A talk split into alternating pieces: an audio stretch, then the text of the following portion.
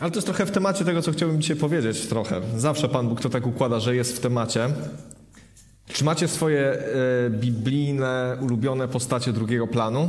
Jakieś takie epizodyczne, takie od czasu do czasu się pojawiające. Ja mam kilka takich, które, które bardzo lubię. Część z nich jest, wiadomo, pierwszoplanową jest Jezus, e, później mamy wielkich proroków, ewangelistów, ale chciałbym dzisiaj powiedzieć o takim człowieku, który zrobił tylko jedną rzecz. Jest o nim raptem chyba sześć wersetów. I chciałem dzisiaj się podzielić tą historią, dlatego że ona niesamowicie mnie dotyka. Za każdym razem, kiedy ją czytam, czuję się poruszony i czuję się pobudzony do tego, żeby zmienić swoje nastawienie, żeby zmienić swoje podejście, żeby zmienić jakby swoje, mm, swoje zaangażowanie w szukanie Bożej obecności. I tym kimś jest ktoś bardzo niepozorny. Ktoś, kto y, w życiu nie osiągnął tak po ludzku niczego.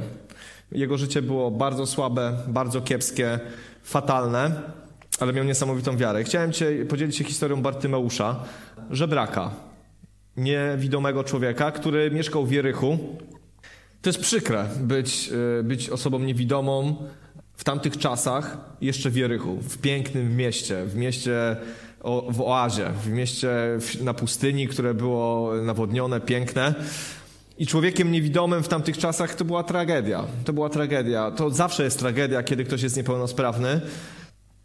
I jakby ciężko to warunkować czasami, ale biorąc pod uwagę, jakie były warunki życia, jakie było podejście do osób niepełnosprawnych, no to była to naprawdę wielka tragedia. I czytamy tą historię w Ewangelii Marka w 10 rozdziale od 46 wersetu. Czytamy tak. Przybyli do Jericha, Jezus ze swoimi uczniami. A gdy wychodzili z miasta, on i jego uczniowie oraz spory tłum, siedział przy drodze niewidomy żebrak, Bartymeusz, syn Tymeusza. Jezus już wychodził z Jericha. Taki był zwyczaj, że w miejscach, gdzie dużo ludzi przechodziło, siedali ludzie, którzy nie byli w stanie pracować i zarobić na swoje utrzymanie. I w takich miejscach rodziny tych ludzi wyprowadzały, czy oni byli chromi, czy z jakimikolwiek innymi niepełnosprawnościami, to w bramach właśnie rodzina sadzała taką osobę i ona po prostu tam żebrała, zbierała jakieś datki, daniny. Czytamy o tym wielokrotnie. Kiedy Jezus wchodził do świątyni, kiedy apostołowie wchodzili do świątyni, to w bramie siedzieli ludzie niepełnosprawni i tak samo w bramie każdego miasta siedzieli ludzie, którzy prosili o datek, bo przez bramy przechodziło bardzo wielu ludzi. I widzimy, że, że tam właśnie został posadzony e, Bartymeusz. I tak sobie myślę, że kiedy musi być przykre, gdzie, kiedy jedyną Twoją funkcją w społeczeństwie i przydatnością jest to, że rodzina wynosi Cię codziennie rano przed bramę, już niezależnie od tego, jakie są te relacje w rodzinie, ale Twoją misją jest wystawianie ręki po to, żeby ktoś dał Ci pieniądze i to jest cały Twój sens życia i nie widzisz lepszych perspektyw. I nie ma lepszych perspektyw, bo nie ma medycznych perspektyw, żeby coś się zmieniło. Nie ma lekarzy, nie ma leczenia specjalistycznego. I tak naprawdę moglibyśmy powiedzieć, my nie wiemy, czy mm, Bartymeusz był niewidomy od urodzenia, czy stracił wzrok. Ale niezależnie od tego, jest to wielka tragedia, dlatego że przed nim nie było żadnej przyszłości. Nie było żadnej przyszłości. On nie mógł się realizować, nie mógł robić w zasadzie niczego. Nie było czegoś takiego jak, e, wiecie, e, język Braille'a, nie wiem, pies przewodnik i wielu różnych rzeczy, które dzisiaj ułatwiają życie osobom niewidomym. Tylko siedzenie pod bramą i tylko wyciąganie swoje ręce po pieniądze i nic więcej innego. Był całkowicie zdany na łaskę innych ludzi, na łaskę swojej rodziny, a jeżeli jej nie miał, to na łaskę innych ludzi, bo sam nie mógł żyć i funkcjonować. Pewnie jakoś tam mógł, ale to nie było takie życie, e, o którym byśmy marzyli, albo o którym ktokolwiek by marzył. I ten człowiek tam siedzi. I chciałbym wam narysować taki obraz, bo nie mamy takich problemów tutaj, a mamy swoje różne problemy, mniejsze lub większe. Ale chciałbym wam powiedzieć, że jak czytam tą historię, to zawsze widzę siebie w roli Bartymeusza. Nie dlatego, że jestem chory, czy, czy, czy jestem niewidomy, ale dlatego, że tak sobie wyobrażam życie bez Boga. Tak ja, tak ja doświadczałem życia bez Boga. Jesteś zdany na łaskę innych ludzi. Jesteś zdany na to, że ktoś da ci trochę miłości, ktoś da ci trochę ciepła, ktoś ci pomoże, ktoś cię, ktoś cię jakoś wzmocni. Szczególnie w momentach, kiedy życie nam się wymyka z rąk, kiedy nie jest tak, jakbyśmy chcieli. Oczywiście my wszyscy marzymy o tym, jak nasze życie ma wyglądać, ale w większości te nasze marzenia z młodości się nie spełniają. Te życie jest inne. Te zakręty naszego życia są inne. I kiedy widzę właśnie obraz Bartymeusza, to widzę właśnie człowieka, który żyje bez nadziei. Człowieka, który jest zdany na łaskę innych ludzi. Niekoniecznie, żeby mieć utrzymanie, ale każdy z nas ma pragnienia i potrzeby. Każdy z nas potrzebuje miłości, ciepła, zainteresowania, pochwały. To są naturalne nasze potrzeby. I żyjąc bez Boga, jesteśmy skazani na zaspokojanie tych potrzeb w tym świecie wśród innych ludzi. Szukamy tego, wyciągamy swoją rękę, tak jak Bartymeusz wyciągał swoją rękę po pieniądze, żeby się utrzymać, żyjąc bez Boga, odrzucając Boga w swoim życiu, albo go nie przyjmując, wyciągamy rękę, żeby ktoś inny zaspokoił nasze potrzeby. Nie wszystkie jesteśmy w stanie zaspokoić sami. Jakąś ambicję, spełnienie zawodowe jesteśmy w stanie wyszarpać, ale miłości sami nic nie wygenerujemy. Ciepła również. To są rzeczy, których my potrzebujemy. I mam wrażenie, że bez Boga właśnie żebrzemy w tym świecie. Jesteśmy ludźmi, którzy szukają potrzeb, które są w nas y, włożone, bo jesteśmy ludźmi i, Pan Bóg nas stworzył y, z pewnym zestawem potrzeb, które, które, które jakby krzyczą cały czas do nas i chcą, żeby były zaspokojone. I szukamy. I szukamy tych wszystkich rzeczy, w tym, co nas, e, w tym, w tym, tam, gdzie mamy możliwości. Bartymeusz nie miał innej możliwości niż siedzieć w bramie. Siedział właśnie tam, bo tam było najwięcej ludzi i właśnie tam, tędy wychodził Jezus ze swoimi uczniami. Myślę, że ważna jest kwestia perspektywy, bo jak w naszym życiu dzieją się trudne rzeczy, wtedy jesteśmy bardziej otwarci na Bożą obecność. Ja nie wiem dlaczego to, to na pewno nie jest właściwe i uważam, że nie powinno tak być, ale, ale fakty są takie, że kiedy dzieje się coś, co nam się nie podoba, kiedy jest nam ciężko, smutno, to wtedy my nawet jako ludzie wierzący jakoś tak y, chętnie, jakoś tak bardziej szukamy Bożej obecności, bo szukamy ratunki, ratunku i pomocy. Ale kiedy popatrzymy sobie na to z szerszej perspektywy, na Boży plan zbawienia, na sposób, w jakim Bóg ratuje człowieka, to ta historia dotyczy każdego z nas w danym etapie życia. Ja nie mówię o tym, że od razu musi to być coś śmiertelnego, że to musi być absolutnie odrzucenie Boga, że to muszą być jakieś rzeczy takie, wiecie, krytyczne, jeżeli chodzi o zdrowie. Ale pomyślmy o tej sytuacji Bartymeusza w jakimkolwiek momencie naszego życia, kiedy dochodzimy do ściany. Czy to jest taka ostateczna ostateczność, czy po prostu moment, w którym kończą nam się możliwości, gdzie już nic nie jesteśmy w stanie zrobić, gdzie jesteśmy skazani w jakimś sensie i zdani na łaskę albo ludzi, albo tak jak w wypadku Bartymeusza, który nie pogodził się z tym, żeby być zdany na łaskę ludzi. Później czytamy tak. A, jeszcze jedna ważna rzecz. Bartymeusz nie był tam na pewno sam. O tym nie czytamy, ale w takich bramach to nie było tak, że to było miejsce dla jednej niepełnosprawnej osoby. Tam na pewno było dużo osób, które tak samo jak Bartymeusz wyciągały swoją rękę po jałmużną i było ich tam naprawdę sporo. Czytamy w, w Ewangelii, kiedy Jezus poszedł do mm, sadzawki E, Betezdy, to tam było mnóstwo osób chorych, bo oni wtedy czekali, aż anioł dotknie wody i kto pierwszy wejdzie, zostanie uzdrowiony. Więc w takich miejscach, gdzie byli ludzie, było mnóstwo osób niepełnosprawnych i potrzebujących. Bartymeusz nie był sam. 47 werset czytamy tak. Na wieść o tym, że przechodzi sam Jezus z Nazaretu, zaczął wołać: Synu Dawida, Jezusie, zlituj się nade mną. Na wieść o tym, że przechodzi sam Jezus z Nazaretu. Nie wiem, co Bartymeusz wiedział, ale Bartymeusz y, musiał wiedzieć, kim jest Jezus. Musiały tam w tej bramie krążyć plotki, że jest taki człowiek, który chodzi po Galilei, który chodzi po Jerozolimie, który robi to i tamto, który uzdrawia, który wskrzesza.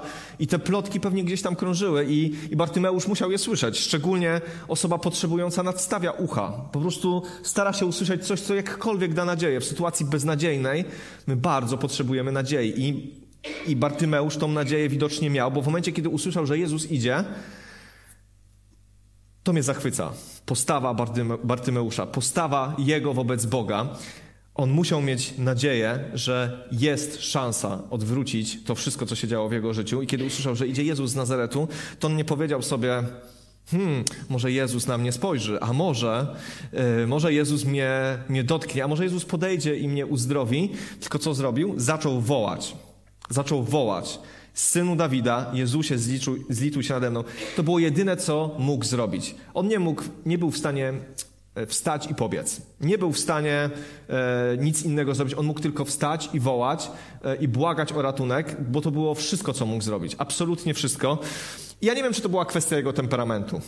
Wiecie, możemy powiedzieć, ale ja nie będę krzyczał, bo ja takiego nie mam temperamentu. Ja też nie mam takiego temperamentu, ale są takie momenty w życiu, są takie chwile w życiu, kiedy, czy to jest twój temperament, czy nie, desperacko potrzebujesz Bożego dotknięcia i zrobisz wszystko, żeby się z Bogiem spotkać.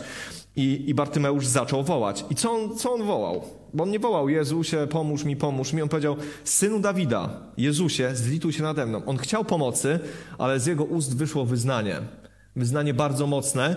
Ja, przepraszam, nie wiem, czy to jest przed tym, co powiedział Piotr, że ty jesteś Chrystusem, Synem Boga Żywego, czy to jest później, ale prawdopodobnie to jest jedna z pierwszych osób, która publicznie powiedziała, synu Dawida, Jezusie, Mesjaszu. Bo kto jest synem Dawida? Mesjasz, ten, który miał przyjść do Izraela, ten, który miał, e, miał zbawić Izraela, ten Bartymeusz to wyznaje i mówi: Synu Dawida, ktoś większy, ktoś potężny, i mówi: Zlituj się nade mną. To jest piękny obraz, który pokazuje to, że kiedy Jezus się pojawia gdzieś w okolicy, kiedy Jezus jest gdzieś w okolicy, to budzi się w naszym sercu nadzieja. To budzi się nadzieja w sercach wielu ludzi, kiedy Jezus jest gdzieś w okolicy. Kiedy są takie okoliczności, gdzie jesteśmy pod ścianą i słyszymy, że jest ratunek, że jest ktoś, kto ma moc coś zrobić, budzi się w naszym sercu nadzieja. I, i myślę, że to jest coś niesamowitego, że, że człowiek ma to wbudowane w siebie, że chce, mimo beznadziei i wierzy gdzieś że jest jakaś być może iluzoryczna, ale jednak szansa, żeby los się odmienił. I to, co mi się podoba w tej historii z Bartymeuszem, to jest to, że on się absolutnie nie wstydził. On się nie wstydził tego, co powiedzą inni ludzie. On się nie wstydził tego, że to może głupio wyjdzie, że on jest żebrakiem, w łachmanach, niewidomym, a nastawienie tamtych ludzi nie było takie wyrozumiałe jak dzisiaj, że, że super, y, jesteś niewidomy, ale nie, po prostu jesteś nieprzydatny, siedź tutaj, nie wtrącaj się w nasze sprawy. E, nie chcę generalizować, ale dosyć tak, dosyć to inna, inna empatia wtedy była zupełnie. I, ale on się nie wstydził tego, że jest żebrakiem. On zaczął krzyczeć i wołać i nie interesowało go za bardzo, co ludzie powiedzą. Dlaczego? Bo miał nadzieję na odmianę swojego losu, bo wiedział, że to jest być może jedyna okazja w jego życiu, że Jezus przechodzi kilka metrów obok niego i być może to się już nigdy więcej nie powtórzy. Że jest w Jerychu, że on to usłyszał i że ten, który czynił cuda w Galilei, teraz jest o krok i stwierdził, że nie, nie, nie, nigdy w życiu, ja nie przegapię tej okazji, po prostu wołał z całych sił. I w tym krzyku było właśnie to, to wyznanie wiary, że, że on powiedział, tym, co on powiedział, brzmiało to tak, że ty możesz to zrobić. Ty możesz to zrobić, bo kiedy ktoś woła w takiej sytuacji do Jezusa i mówi zlituj się nade mną, to wyznaje, że on może to zrobić. Że on może to zrobić. I to jest pierwsza rzecz, która, która, znaczy druga rzecz, która mnie tak bardzo w tym dotyka, że jeżeli nie wierzymy w to, że Pan Bóg może coś zrobić, to nie wołamy. Dlaczego nie wołamy? Bo nie wierzymy, że Pan Bóg może coś zrobić. Bo jesteśmy słabi, bo widzimy swoje życie, bo patrzymy na to, co się dzieje wokół nas i mówimy, no już tak jest.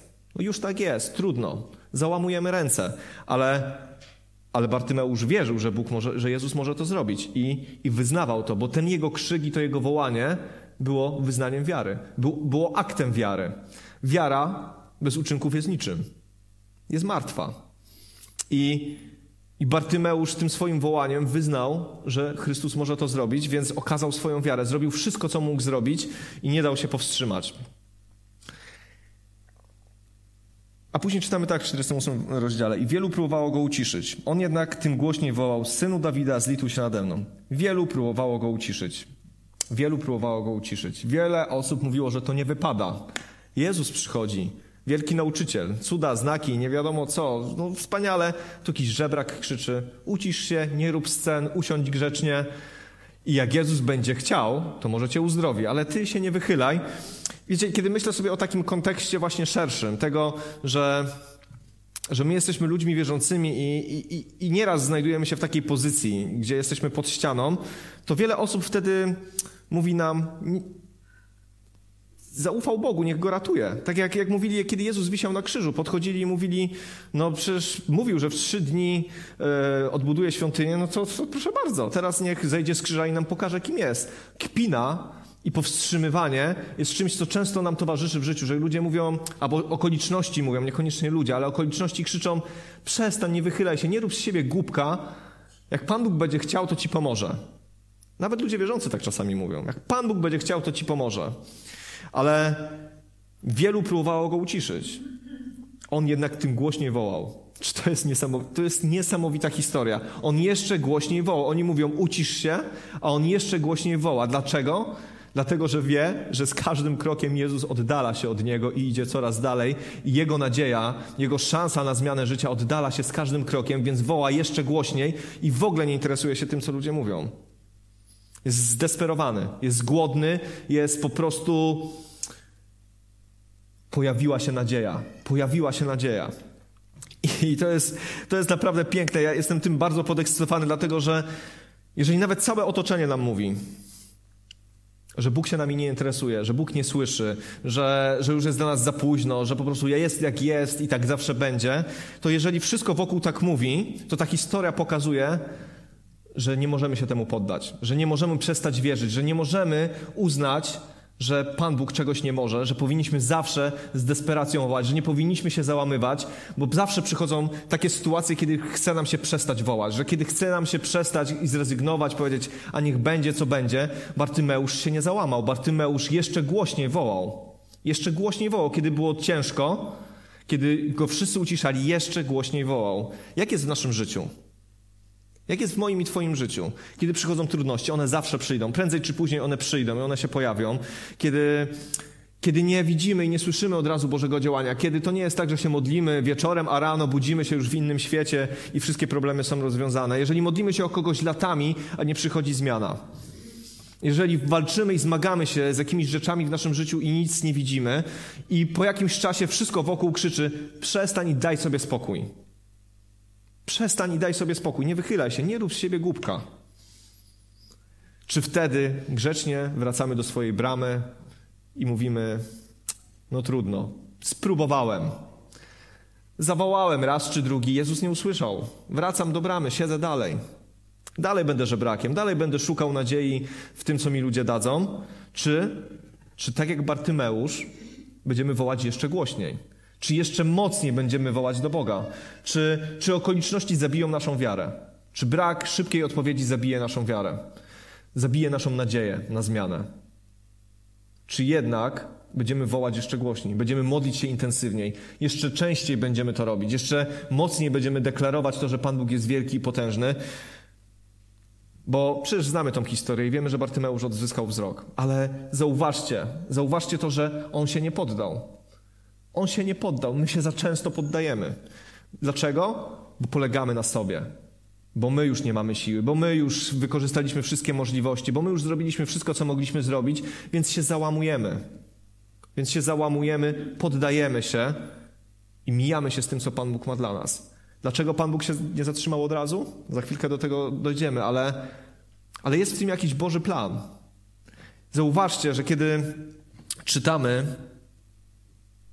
historię, kiedy Jezus uzdrawia ludzi, zauważcie, jak bardzo często jest tam element desperacji i wytrwałości. Jak bardzo często Jezus wręcz zniechęca w jakimś sensie ludzi. Jakoś tak do nich się odzywa niezbyt grzecznie. Ale jednak oni tak bardzo tego potrzebują, że wołają do Niego. Wiecie, y, on krzyczał, bo nie mógł nic innego zrobić, ale przypomnijmy sobie chociażby tą kobietę z krwotokiem. Kobieta z krwotokiem nie krzyczała. Kobieta z krwotokiem skradała się po cichu i przebijała się przez tłum, żeby się tylko go dotknąć. Dlaczego? Bo powiedziała sobie, jeżeli tylko się go dotknę, będę uzdrowiona. Miała dokładnie to samo, co Bartymeusz. Tylko w inny sposób to wyraziła. Mogła to zrobić. Ona się dotknęła Jezusa, bo wierzyła, że jak się go dotknie, zostanie uzdrowiona. Bartymeusz wołał, bo wierzył, że to jest jedyna okazja, żeby zostać uzdrowionym. A kobieta, ta syrofenicjanka, gdzieś pod Sydonem, co zrobiła? Przychodzi do Jezusa i mówi: Uwolnij moją córkę, bo jest opętana przez demona. Jezus jej mówi, ja nie mogę zabierać chleba dzieciom i rzucać szczeniętom. Czy to jest miłe? Czy to jest przyjemne? Czy to jest zachęcające? To jest tak samo zachęcające, jak to, że Bartymeusz wołał, a Jezus szedł dalej. Ona powiedziała, no tak, to prawda, ale i szczenięta muszą się na, nasycić okruszkami. I to Jezusa ujęło i uzdrowił tą córkę. Wiecie, to są, to, są, to, to, są, to są tylko trzy przykłady, a tych czterech, co niosło sparaliżowanego, oni też nie krzyczeli. Oni rozebrali dach. Oni rozebrali dach. Oni mieli inny sposób, ale oni też byli zdesperowani, bo to była szansa na zmianę życia. To była szansa na zmianę życia. Wiecie, mówię o tym dlatego, że Pan Bóg, niezależnie od tego, w jakim miejscu jesteśmy, jakie przeżywamy problemy, jak bardzo to jest trudne dla nas, to Pan Bóg jest tym, który nas kocha, który nas nie zostawia, który działa być może w inny sposób niż sobie to wyobrażamy, ale działa cały czas, bo jesteśmy Jego dziećmi, bo jesteśmy Jego dziećmi. Jezus przyszedł ratować zgubionych. Jezus uzdrawiał tych wszystkich ludzi dlatego, że ich kochał, nie dlatego, że miał to wpisane w jakiejś umowie, że musi przyjść na ziemię i uzdrowić iluś tam ludzi. On to robił z miłości. On to robił całymi nocami. Uzdrawiał ludzi, modlił się o nich, wyganiał demony, bo ich kochał, bo chciał im okazać miłość. I, I w tym wypadku jest dokładnie to samo. Wołał jeszcze głośniej. Wołał jeszcze głośniej, kiedy przyszły okoliczności, kiedy, kiedy było ciężko, kiedy wszyscy mówili: daj sobie spokój. I z drugiej strony, wyobraźmy sobie teraz tą historię, że przestajemy wołać. Przestajemy wołać. Wracamy do tej bramy. Wracamy do tej bramy. Wracamy do nędzy, która była. Był chwilowy przypływ nadziei, była chwilowa ekscytacja. Na chwilę nasze serce się rozpaliło, bo Jezus idzie. Zawołaliśmy raz czy drugi, ale daliśmy się zgasić. Okolicznościami, słowami ludzi, e, sytuacjami daliśmy się zgasić. I gdzie wracamy? Do bramy. Znowu ślepi, znowu wyciągamy swoje ręce i znowu jest tak, jak było. Ta historia mnie naprawdę wiele uczy, dlatego że zastanawiam się, kiedy ją czytam, jak często byle jakość w moim życiu nie wynikała z tego, że przestałem wołać, że przestałem walczyć, że się poddałem, że, że usłuchałem tego, co nie było od Pana Boga, że zwątpiłem w to, jaki Pan Bóg jest, że zwątpiłem w to, że może mnie uzdrowić, że może mnie dotknąć, że może mnie uwolnić i wróciłem do bramy. A później często są wyrzuty, Panie Boże, gdzie jesteś? Dlaczego to takie wszystko ciężkie? Dlaczego to się wszystko tak snuje? Właśnie być może dlatego. Bo tak naprawdę, gdyby y, Bartymeusz nie wołał dalej, to dalej by żył. Wiecie, to nie była sprawa życia i śmierci. To nie była sprawa życia i śmierci. To nie było jak z córką Jaira, że ona umarła. To była sprawa jakości życia. Wiecie, że mając problemy, mając rzeczy, które nas przerastają, i kiedy, kiedy Pan Bóg ich nie rozwiąże, to przecież żyjemy dalej. Tylko, że to nie jest życie takie, jakie Pan Bóg dla nas chce. To nie jest życie wolności, to nie jest życie w obfitości. To jest ciągle życie z tymi samymi problemami. To jest ciągle życie z, tym, z tą niepełnosprawnością duchową, która nas dotknęła, czy z tymi sytuacjami, które nas dotknęły. I wydaje się, że żyjemy, ale tak naprawdę siedzimy w bramie i ciągle jesteśmy zdani na łaskę innych ludzi. Ciągle nie doświadczyliśmy tego, co Pan Bóg nam dał w oryginale, tylko ciągle szukamy jakichś zastępników tego świata. Bo przestaliśmy wołać, bo gdzieś desperacja się skończyła w naszym życiu. I to na pewno nie jest plan dla naszego życia. Planem dla naszego, dla, Bożym planem dla naszego życia jest to, co zrobił Bartymeusz. Jest taka pieśń, którą często śpiewamy. I śpiewamy tam, śpiewam jeszcze głośniej, śpiewam jeszcze głośniej, śpiewam jeszcze głośniej. Wiecie, bo to jest postawa, która powinna cechować nas, ludzi wierzących. Bo my wiemy, kim jest Bóg. My wiemy, że On jest potężny i wszechmogący, ale często patrzymy na Niego przez pryzmat naszych ułomności i tego, że my nie jesteśmy doskonali, że my sobie nie radzimy, że coś nas przerasta, ale Pan Bóg taki nie jest, tylko nic nie przerasta. To jest naprawdę. Ja tego nie potrafię intelektem zrozumieć, ale kiedy czytam Biblię, to cały czas widzę jedną rzecz. Nie wątpcie. Pan Bóg się nigdy nie spóźnia. Pan Bóg nigdy się nie spóźnia. On zawsze odpowiada. Mieliśmy świadectwo Tomka w niedzielę. Pan Bóg się nie spóźnia. W małych sprawach, w wielkich sprawach. Ja nie wiem, jak on to robi. I on czasami ma takie sposoby, że ja w ogóle nie podejrzewałem w moim życiu, że Pan Bóg zrobi pewne rzeczy, a je zrobił. Nawet nie wiem jak.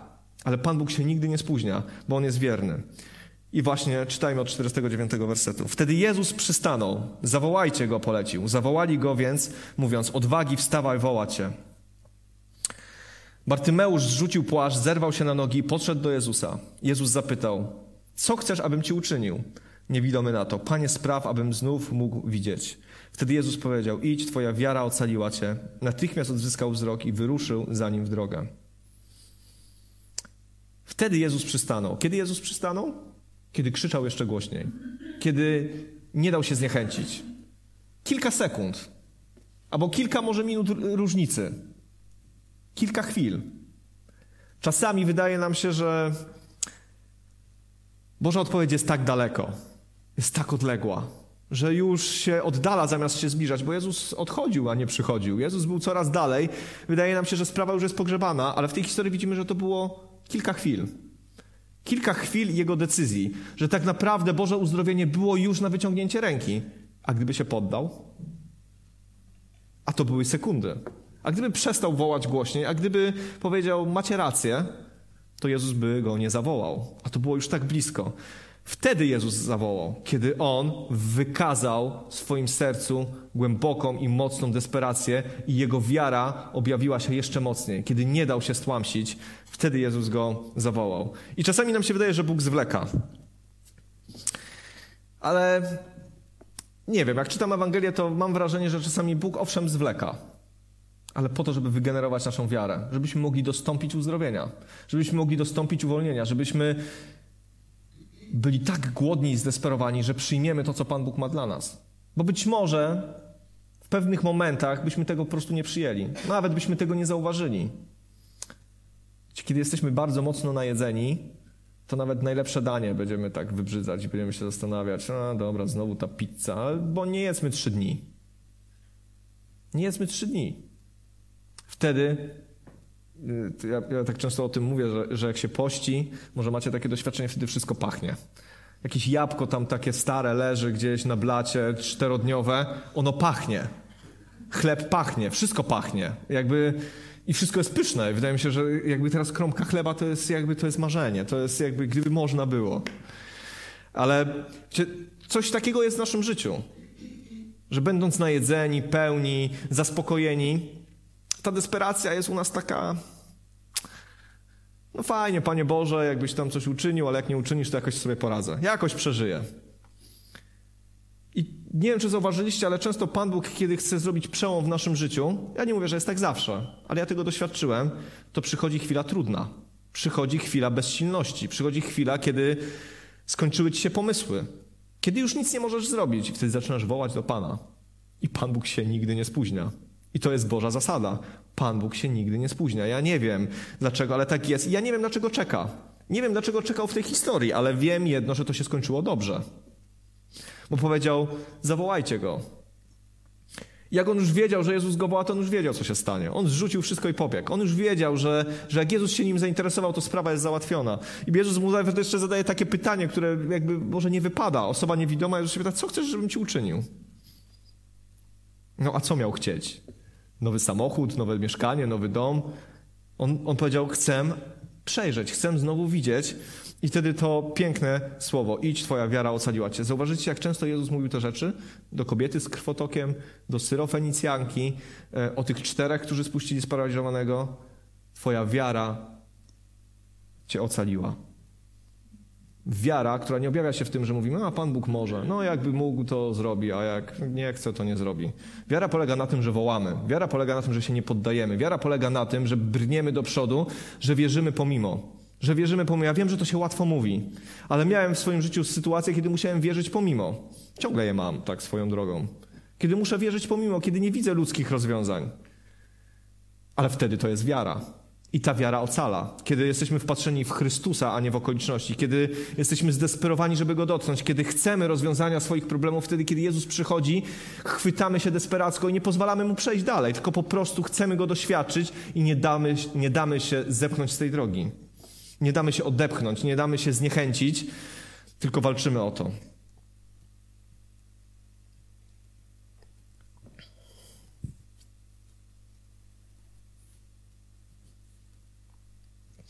Wiecie, i to, to słowo, którym się dzisiaj dzielę, to chciałbym jakby nas z tym zostawić, że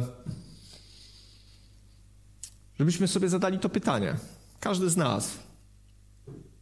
Nie wiem, czy być może jesteś w takim miejscu, albo będziesz, albo byłeś, ale wierzę, że są osoby, które są w tym miejscu. Żebyśmy nie przestali wołać, żebyśmy nie przestali wątpić, znaczy, żebyśmy nie, nie zaczęli wątpić w Boga, żebyśmy nie zaczęli wątpić w Chrystusa, bo przecież,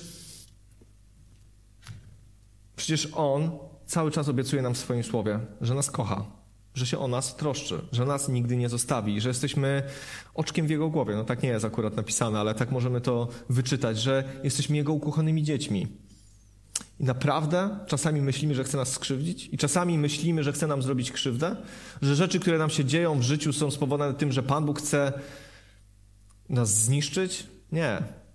Ja nie rozumiem wielu rzeczy, które się dzieją, ale wiem jedno i nigdy nie chcę zwątpić w to, że Pan Bóg jest dobry, że Chrystus chce mnie ratować, że On jest tym, który przyszedł umrzeć za mnie i dać mi życie wieczne i nie wiem, jak będzie pewne rzeczy prostował. Nie wiem, jak pewne rzeczy będzie wyjaśniał, ale wiem, że On wie lepiej. I że w odpowiednim momencie stanie i powie, przyjdź do mnie, załatwimy tą sprawę. Ale nie dajmy się zniechęcić. Nie dajmy się zniechęcić. Bądźmy ludźmi wytrwałymi. Bądźmy ludźmi, którzy nie dadzą się zepchnąć i wy, wykraść sobie wiary, wykraść sobie nadziei. Bartymeusz mnie naprawdę bardzo mocno inspiruje, bo był człowiekiem bardzo potrzebującym. Był człowiekiem, który nie miał nic, ale był człowiekiem, który wygrał wszystko. Czym wygrał? Czy nauczył się na pamięć Starego Testamentu? Czy potrafił robić niesamowite rzeczy? Czy zrobił miliard uczynków jakichś dobrych? Nie, Bartymeusz miał desperacką wiarę w to, że Pan Bóg może zmienić jego życie. I aż i tylko tyle. Nie czytam o tym, że był człowiekiem bogobojnym, że robił nie wiadomo co. Pan Jezus zwrócił na niego uwagę, bo krzyczał. Jezus zwrócił jego uwagę, bo on był zdesperowany. Czy jest dzisiaj w nas ten poziom desperacji? Ja często zadaję sobie to pytanie. Czy jest nas ten poziom desperacji, żeby żyć z Bogiem? Bo nawet jak nie mamy wielkich problemów, to kiedy ten dron wleci do góry i zobaczymy swoje życie z większej perspektywy, to my wszyscy, to my wszyscy Jesteśmy ludźmi, którzy desperacko potrzebują Boga, bo świat, w którym żyjemy, e, wszystko to, co się dzieje wokół nas, historia, która się toczy wokół nas, kwestia naszej wieczności, to są wszystko rzeczy, które powodują, że my desperacko potrzebujemy Boga. I nawet jak nie przeżywasz teraz wielkiego dramatu zdrowotnego albo w rodzinie, albo nie przeżywasz jakichś tragicznych rzeczy, to wystarczy, że trochę się oddalimy wyżej i spojrzymy na nasze życie i na realia, które są wśród nas i spytajmy się, czy mamy desperację, żeby wołać do Chrystusa. Czy dalej, czy chcemy wrócić i żebrać w tym świecie? Czy chcemy wrócić do swojej bramy? Chcemy wrócić do tego, jak jest słabo i beznadziejnie?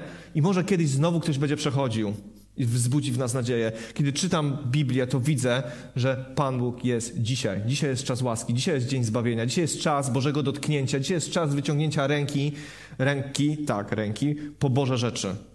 Do zawołania do Chrystusa. Do zawołania do Chrystusa. Wytrwałość nie jest taką cechą zbyt widowiskową. Nie wiem, czy zauważyliście. Nie jest, bo jest średnio widoczna. Wytrwałość w modlitwie jest średnio widoczna. Ale Pan Bóg to lubi. Pan Jezus powiedział, że gwałtownicy porywają królestwo niebios. Jezus nie chodzi o, o, o, charakter, że Jezus lubił ludzi szalonych. I sobie myślisz, ja nie jestem szalony, Jezus mnie nie lubi. Pan Bóg ludzi, lubił ludzi, którzy byli zdesperowani, głodni i bezkompromisowi, żeby się z nim spotkać. Jezus lubił taką postawę i każdy, kto do niego przychodził z taką postawą, nikt nie odszedł. Czy jest w Biblii taka historia, że ktoś się przepychał do Jezusa przez tłum i Jezus powiedział, przykro mi, nie teraz. Nie ma takiej historii, że ktoś przyszedł do Jezusa, Jezus go odesłał z kwitkiem.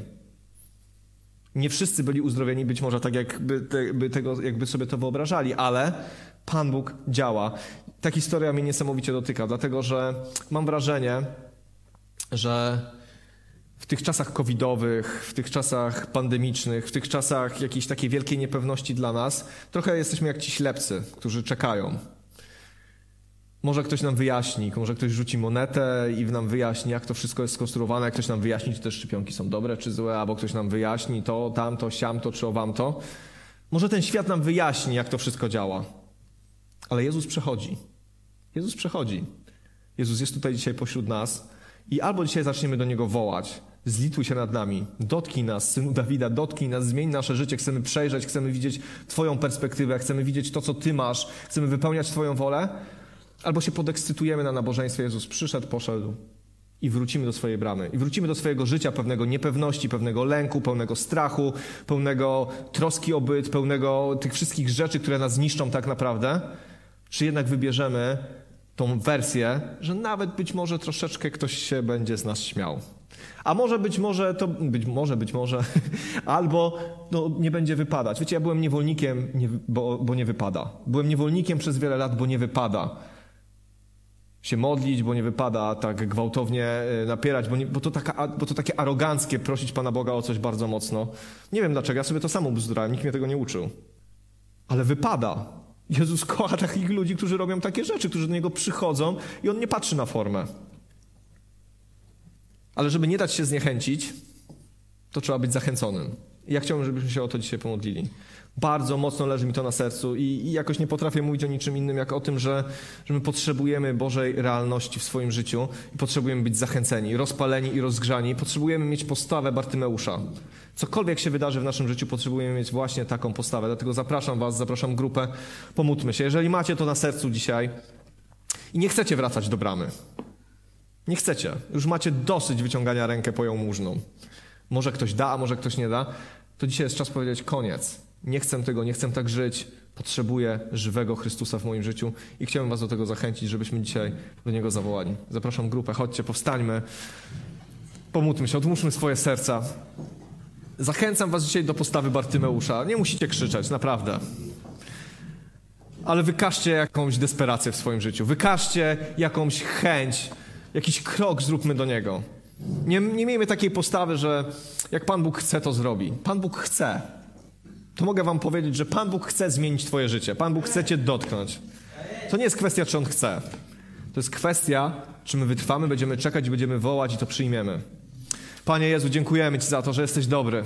Dziękujemy Ci za to, Panie, że przyszedłeś umrzeć za nas i nas wypuścić na wolność. Ty powiedziałeś, że przyszedłeś wypuścić jeńców na wolność, Panie, że Ty przyszedłeś przynieść chorym uzdrowienie, ślepym przejrzenie, Panie. Dziękujemy Ci za to, że jesteś tym, który nie zostawia nas w problemach. Dziękuję Ci za to, że Ty widzisz nasz ból, widzisz nasze przeżycia, widzisz, czym się zmagamy i nie jesteśmy dla Ciebie obojętni. Ja Ci dziękuję za to, że Ty jesteś naszym ratunkiem, że w tym świecie, Panie, który wiruje dookoła, który jest niepewny, niestabilny, w tych wszystkich poglądach, prądach myślowych, w tym wszystkim, co się dzieje wokół, Panie, Ty jesteś jedynym ratunkiem, Panie. Ty jesteś jedyną naszą nadzieją, Panie, na życie wartościowe, na życie życie piękne, Panie, na życie w Twojej obecności i na wieczność z Tobą. Dziękuję Ci za to, że Ty przechodzisz, Panie, że Ty przechodzisz, Panie, każdego dnia przez nasze życie, Panie. I ja tak proszę Cię, żeby była w nas głęboka, mocna, radykalna, Boże, chęć do tego, żeby wołać do Ciebie. Tak, Panie, przepraszamy Cię za te wszystkie chwile, kiedy daliśmy się zniechęcić, Panie, kiedy daliśmy się okolicznościom, ludziom, czemukolwiek zniechęcić, Panie, i przestaliśmy wierzyć w to, że Ty możesz. Dzisiaj, Boże, prosimy Cię o to, żebyś odnowił w nas to pragnienie. Chcemy być jak ten Bartymeusz, Panie. Chcemy tak mocno uchwycić się Ciebie. Chcemy tak być mocno zdesperowani, Boże, żeby uzyskać od Ciebie Twoje błogosławieństwo, Panie. Zmianę życia, zmianę naszej sytuacji, Boże. Potrzebujemy Ciebie, Jezu. Potrzebujemy Ciebie, Duchu Święty i chcemy się dzisiaj Ciebie dotknąć. Wierzymy, że Ty możesz zmienić, Panie, każdą sytuację w naszym życiu. Możesz ją odwrócić w cudowny sposób, bo to Ty jesteś Bogiem, bo to Ty jesteś Wszechmogący, bo to Ty jesteś tym, który ma wszelką moc na niebie i na ziemi i my do takiego Boga przychodzimy. W Ciebie wierzymy, Panie. I mimo, że te rzeczy, rzeczy, które czasami są w naszym życiu, nas przerastają, wyznajemy, że jesteś większy niż to wszystko i że Ty możesz, i że Ty możesz i nie chcemy przestać wołać, modlić się i wyciągać swoją rękę do Ciebie, bo wierzymy, Panie, że doświadczymy tego momentu, kiedy Ty nas zawołasz, Panie, i rozwiążesz te wszystkie sytuacje, Panie. Wierzę w to, Panie. Dziękuję Ci za to, że jesteś pośród nas. Tobie niech będzie chwała, Panie.